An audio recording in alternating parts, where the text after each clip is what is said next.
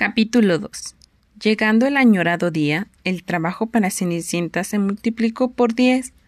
Corría de un lado a otro, subía y bajaba escaleras, cocinaba, lavaba, planchaba, y sin descanso seguía atenta y servicial. De pronto, Cenicienta entró a la habitación de su madrastra, que observaba cómo sus hijas extravagantemente vestían con joyas y pelucas. Lograron ilusionar a Cenicienta, que hasta ese momento no había contemplado la posibilidad de ir a tan anunciada fiesta. Sin pensarlo dos veces, la niña preguntó a su madrastra Señora, ¿podría yo acudir a esa fiesta? Se echaron a reír. ¿A quién se le hubiera ocurrido? ¿Ir tú a la fiesta? En medio de las burlas preguntaron ¿Es en serio? Jamás a palacios podrán ir los sirvientes. La madrastra intervino.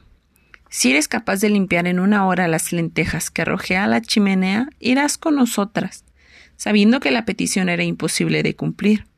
Cenicienta partió triste y se refugió sola en la cocina.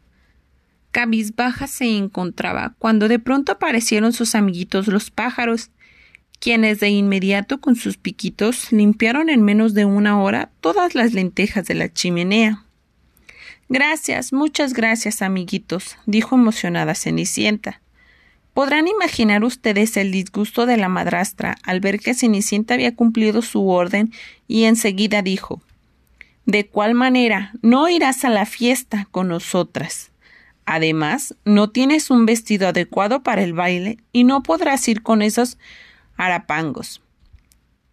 Cenicienta se echó a llorar, pero nada conmovió la insensible madrastra, que rápidamente partió con sus hijas para el baile.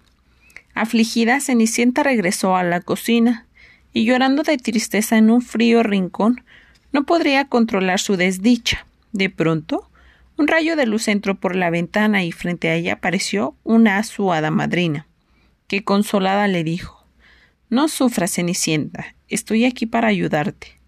Tu bondad y tu dulzura hacen que yo te dé todo lo que necesitas para asistir a la fiesta.